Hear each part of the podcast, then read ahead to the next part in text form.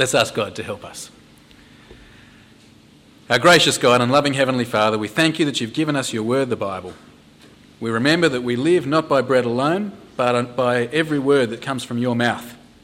We pray, Heavenly Father, that you will feed us this morning with the bread of eternal life, that as we recognise your extraordinary power and grace, that we may know it in our lives and that you will hold on to us unto eternity. We pray in Jesus' name. Amen.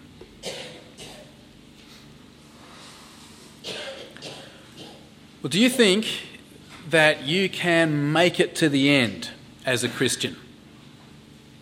Do you think you have what it takes? Do you think you can hold on? I sometimes imagine the Christian life is like walking along a path in a war zone, like the Kokoda Trail that the Aussie soldiers walked along in New Guinea in World War II. Being a Christian is like walking along this trail in the jungle. You can't see very far in front of you, and there are dangers lurking everywhere. We don't know what is to come in our future as Christians. It is also uncertain. So much could happen. Now, think of some of the dangers that you could face on this Christian Kokoda trail. There's persecution. Now, we don't face too much persecution in Sydney nowadays, do we? But even in Sydney, people think we're stupid to be Christians. And what if serious persecution comes? How will we handle it? The other night in my Through the Bible in a Year, I was reading about a guy by the name of King Zedekiah. He was king of Judah. He was king, and while he was king, the, the Babylonians came to Judah and they conquered the nation. They captured Zedekiah and then they killed all his sons before his eyes and then they put his eyes out. I was trying to imagine what it would be like to have all my sons killed before my eyes. It wasn't a happy thought, believe me. So, if someone comes and says to me, as has been done and as is being done in many places in the world today, give up your faith or else I'll kill your sons before your own eyes? Would I be able to hold on? There's persecution. There's also general suffering and pain. Unless uh, Jesus comes back first, all of us will eventually die. Most of us will get sick and suffer along the way. And that'll challenge our faith. It'll make us question whether it's all real. So, do you think you can hold on? No matter how sick you get, no matter how much you have to suffer? The Bible also talks about spiritual enemies that we face. There's the devil, prowling around like a roaring lion, seeking for someone to devour. That's the way the Bible describes the devil. Filled with fury because he knows that his time is short. You reckon you can resist him? We also don't know where we're going to end up. We don't know where life is going to take us. What if we end up someplace where it's really hard to be a Christian, where we can't get any support, where we can't find a good church? We also don't know what's going to happen to us. What if we end up poor and destitute, without even, without even food, or uh, food to eat or clothes to wear? What if it comes down to a choice between staying Christian or else stealing to get what we need? I doubt that's going to happen, maybe not too realistic, but here's one closer to home. What if we end up having to work so hard that it becomes impossible to manage church and keep up as a Christian? What if work becomes so consuming that we drift away and forget our faith? Or who knows what temptation may be coming our way. A while ago, I think I've told you this before, I read a book about persevering in ministry. And the author reckons that as a minister, at least once in your career, you should expect to meet someone you find so attractive that you think it's worth giving up everything for her. You'll think it's worth chucking in your marriage and your family and your ministry and your faith for her. What if I meet her? What if you meet that irresistible person? Will you be able to keep going as a Christian? Or what if you face some other temptation? Is there some temptation that you just couldn't resist, something you would give up Christianity for? We're on this Christian Kokoda trail. We know the goal. It's to persevere to the end, uh, to make it to heaven no matter what. But we don't know what's coming. We don't know what dangers are lurking out there in the jungle. So, do you think you can make it? Have you got what it takes?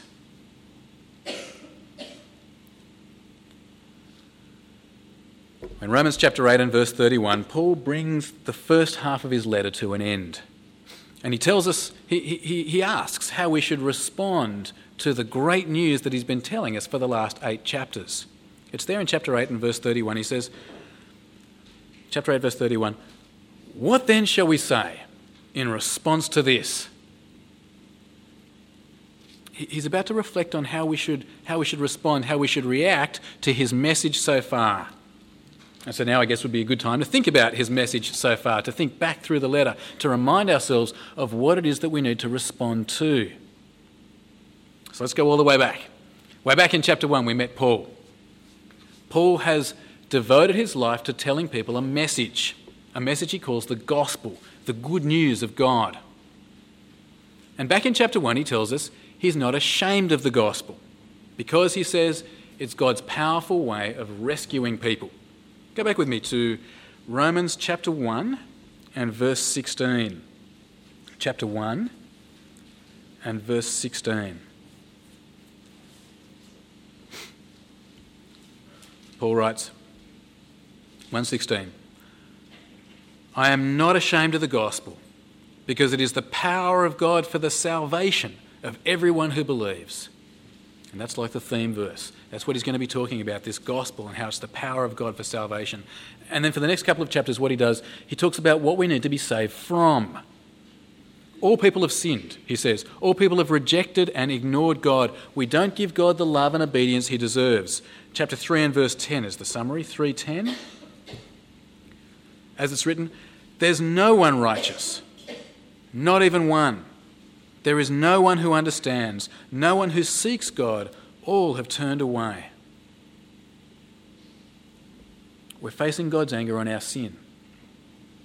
And trying harder can't fix our problem. Trying to obey God's law can't make it right. There's nothing we can do. But God has done something for us. He gave Jesus to die on the cross as a sacrifice of atonement to pay for our sin. So now, when we trust in Jesus, we can be pardoned, justified, declared to be right with God. Chapter 3 and verse 23. 323.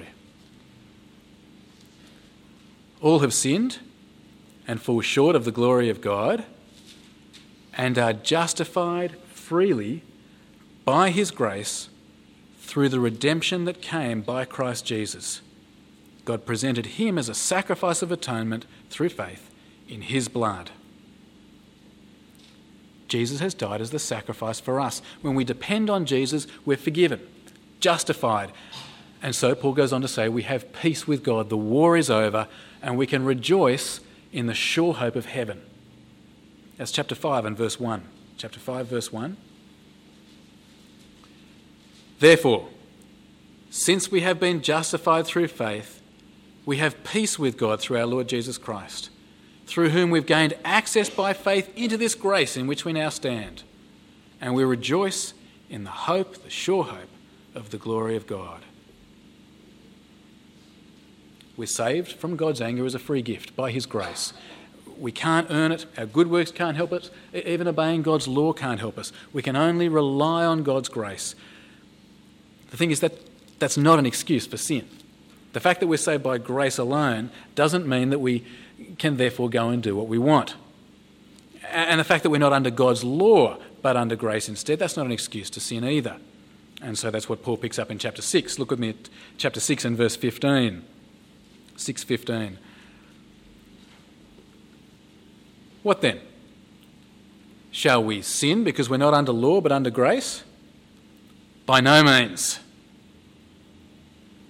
God hasn't set us free from law so we can sin. God has set us free from law so we can stop sinning. He set us free from law so we can serve Him in a new way, under a new covenant, empowered by His Holy Spirit to live His way. And so, chapter 7 and verse 5 tells us all about that. 7 5. Uh, when we were controlled by the sinful nature, the sinful passions aroused by the law were at work in our bodies so that we bore fruit for death. But now, by dying to what once bound us, we've been released from the law so that we serve in the new way of the Spirit and not in the old way of the written code. See, the, the Old Testament law couldn't set people free from sin. But now God has done in Jesus what the law couldn't do. He's set us free from sin. He's satisfied the just requirements of the law, and He's filled us with His Holy Spirit. And so, therefore, chapter 8 and verse 1, chapter 8, verse 1, therefore, there is now no condemnation for those who are in Christ Jesus. Because through Christ Jesus, the law of the Spirit of life set me free from the law of sin and death. And then for the rest of chapter 8, Paul has talked about what it means to live in this new covenant, what it means to live in the Spirit. The Holy Spirit makes us alive. He enables us to please God. He helps us to know that God is our Father. And one day the Holy Spirit will raise us to life, just as He raised Jesus to life. And so now, even as we suffer in this, in this fallen world, we have a profound hope. We know that God has an unstoppable plan. We know that His plan is to use all things to bring us to glory. Chapter 8 and verse 28. Chapter 8, verse 28. We know that in all things God works for the good of those who love Him, who've been called according to His purpose. For those God foreknew, he also predestined to be conformed to the likeness of his Son, that he might be the firstborn among many brothers. And those he predestined, he also called. Those he called, he also justified. Those he justified, he also glorified.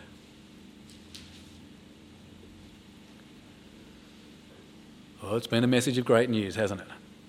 No wonder Paul's not ashamed of this gospel. In Jesus, God has done everything it takes to save us.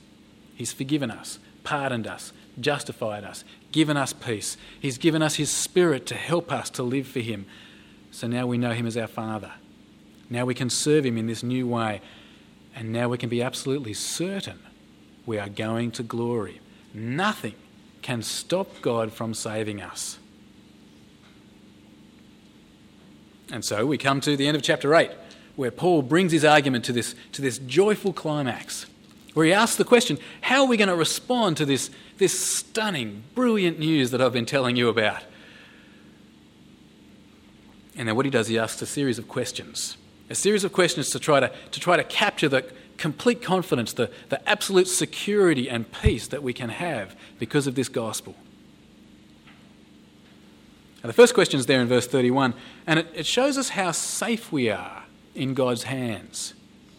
It shows how in God we have a sure protection. Paul asks, if he's on our side, who can be against us? Halfway through verse 31. If God is for us, who can be against us? I guess if you think about it, there are lots of people who might try to oppose you if you're a Christian, if you've got God on your side. There are people who hate Jesus. There's uh, the devil who might oppose you. But in the light of what Paul has shown us, well, who cares? Who cares who opposes us? It's not much of a worry, really, is it? Many years ago, I used to do karate. And my instructor, some of you may have met him, was an unbelievable martial artist. He is really big. He's over six feet tall. He's built like a tank and he's incredibly fast and powerful. He moves like a cat, he floats like a butterfly, and stings like about 25 bees. Uh, sometimes our karate club used to uh, go out for social events, out to dinner or something like that. You know, when I went out to dinner with my instructor, I always felt pretty safe. I wasn't too worried about getting mugged or something. Fact, I kind of wish someone would try and mug us, just so I could see my instructor in action. if God's on your side, You don't need to worry about anyone who opposes you. You're in safe hands. God is a sure protection. Then in the next question, Paul gives us evidence that, uh, that we have a sure inheritance. He says that God wants to give us all things. And in context, he's talking about all things that get us to and then all things that are in the new heavens and the new earth. It's talking about our inheritance in the new heavens and new earth. And think about what God has done to get us there, to give us these things. He gave up his own beloved Son. He gave Jesus to die for us on the cross. He could not possibly have paid a greater price. And why? So we can be forgiven and made God's people. So we can inherit the new heavens and the new earth. And so, now do you think after God has given Jesus to make it possible for us to have our inheritance, do you think He's going to give it to us? Of course He will. Verse 32. Verse 32 he who did not spare his own son, but gave him up for us all, how will he not also, along with him, graciously give us all things? In the last week, I've been teaching Joel to ride a bicycle without training wheels. The other day, I came home early from work, put on casual clothes, uh, put shoes on Joel, went out to the backyard, got his bike, took it through the house, uh, took him and his bike down to the large hall, handed him his bike, sat him on it. And Joel looked up at me and said, Can I ride my bike, Dada? No, I didn't say this, but it's pretty obvious. Course he can ride his bike. That's why I came home and changed and put his shoes on and got his bike and brought him down to the hall. God gave his own beloved Son to die on the cross for us so we could inherit the good things of the new heaven and the new earth. So, do you think we'll get those good things? Of course we will. Why do you think he went to all that trouble in the first place? We have a sure inheritance, a sure protection, a sure inheritance. Uh, the next questions then take us into an imaginary court of law. And we see that God's verdict on us is sure. We have a sure verdict. God has already made his decision about us. He's already justified us. He's already pardoned us from all our sin. And at the right hand of God is Jesus, interceding for us, acting as like our lawyer, seated at the right hand of the judge, speaking to the judge on our behalf, telling God that he died and rose again for us, reminding God of his verdict, so to speak. That's, that's the picture, that's the courtroom scene that Paul paints for us. And he says, put yourself in that courtroom scene and ask yourself, who's going to bring a charge against you? Verse 33. Who will bring any charge against those whom God has chosen? It's God who justifies. Who's he that condemns? Christ Jesus, who died, more than that, who was raised to life, is at the right hand of God and is also interceding for us. Again, I guess someone might try to bring a charge against us. The devil might try to accuse us. Non Christians might try to accuse us. Our own consciences might try to accuse us. But the judge has already made his decision. And Jesus is there speaking to him on our behalf. The decision is certain. We are justified. And anyone who tries to accuse us is wasting their breath. It doesn't matter what the accusation is, it cannot touch us. We have a sure verdict.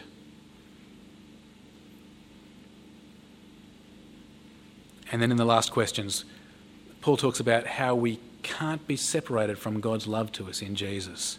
We have a sure connection. God is never going to stop loving us. Verse 35 Who shall separate us from the love of God in Christ, from the love of Christ? And then Paul talks through some of the things that might try to have a go at separating us. And he reminds us that in this world we should expect stuff like that to happen. He quotes from Psalm 44 to, uh, to show us that these things shouldn't take us by surprise. Even if you look at the Old Testament, you'll see that you should expect to suffer as God's person. So, verse 35 again. Shall trouble or hardship or persecution or famine or nakedness or danger or sword, as it's written, for your sake we face death all day long. We are considered as sheep to be slaughtered. You see, lots of things will challenge us in this life. Lots of things might try to take us away from the love of God in Jesus. We might end up persecuted. We might end up enduring hardship and trouble. We might end up without food or clothes. We might end up in danger. It is all quite possible. Don't be surprised if it happens to you. But can these things separate you from God's love? No way. Verse 37. No. No. In all these things, we are more than conquerors through him who loved us. And then Paul finishes by going through by going through everything that you could possibly think of. And he says, none of it can separate us from God's love to us in Jesus. Verse 38. For I am convinced that neither death nor life, neither angels nor demons, neither the present nor the future, nor any powers, neither height nor depth, nor anything else in all creation will be able to separate us from the love of God that is in Christ Jesus our Lord.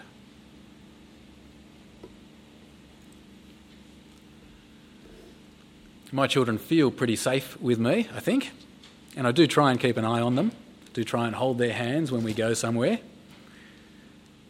But unfortunately, they're not as safe as they might think. Every now and then they manage to get away from me. I'll turn away for a second and they're gone. This week I left the front door open and my one year old escaped and came to church on his own. Found him on the steps over there by himself. Or there's that terrible story from the tsunami. Do you remember it? Uh, of the dad who was holding onto his baby as, as the wave went past, but then he looked down and he was just holding the baby's clothes. The baby had slipped out of his hands. Terrible story. It's not going to happen with God's love. It's not going to happen. God is much bigger, much stronger, much more vigilant than any dad. Nothing can separate us from his love. Just look again at verses 38 to 39 and see some of the things there. Death. Death can't separate you from God's love. Life can't do it. Spiritual forces can't do it. Angels, demons, the devil himself can't do it. Nothing in the present can do it. Nothing in the future can do it. Doesn't matter what kind of power you're talking about, it's not strong enough. Doesn't matter where you go. Doesn't matter how high you go. Doesn't matter how low you go. Nothing, anywhere, ever can separate us from God's love in Jesus. We have a totally secure connection. It's thrilling stuff, isn't it? It's one of the high points, I think, of the whole of Scripture. So let's come back to the question we started with. Do you think you can make it to the end as a Christian? Have you got what it takes to be able to hold on?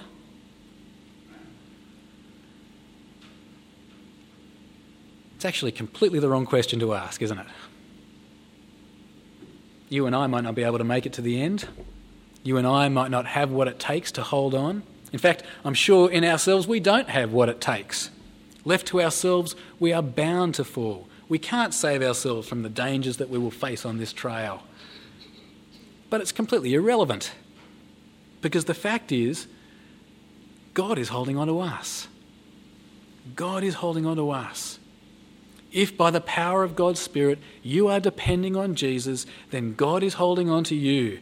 He is the one who can bring us through this Christian Kokoda trail. And so the question is not, can I hang on? The question is not, do I have what it takes? The question is, is God strong enough to hold me? Does He have what it takes? And this part of Romans 8 has made it clear, hasn't it? In God, we have a sure protection, a sure inheritance, a sure verdict, and a sure connection. If we are depending on Jesus, we will be saved. We will enter the new heavens and new earth. We will share in glory. It is ours. No ifs, no buts, nothing can stop God from bringing us to glory. God is big enough to do it. God is strong enough to do it. God loves us enough to do it. Nothing can stop him. You're depending on Jesus, you are eternally secure. So don't worry too much about the dangers. They're there. Don't stress too much about the obstacles. They are there. Don't worry about where this trail is going to lead you. Commit yourself to Jesus. Fix your eyes on Him. Keep walking the trail, one step at a time. And know that walking with you is the God who will bring all His people to glory. Let's pray.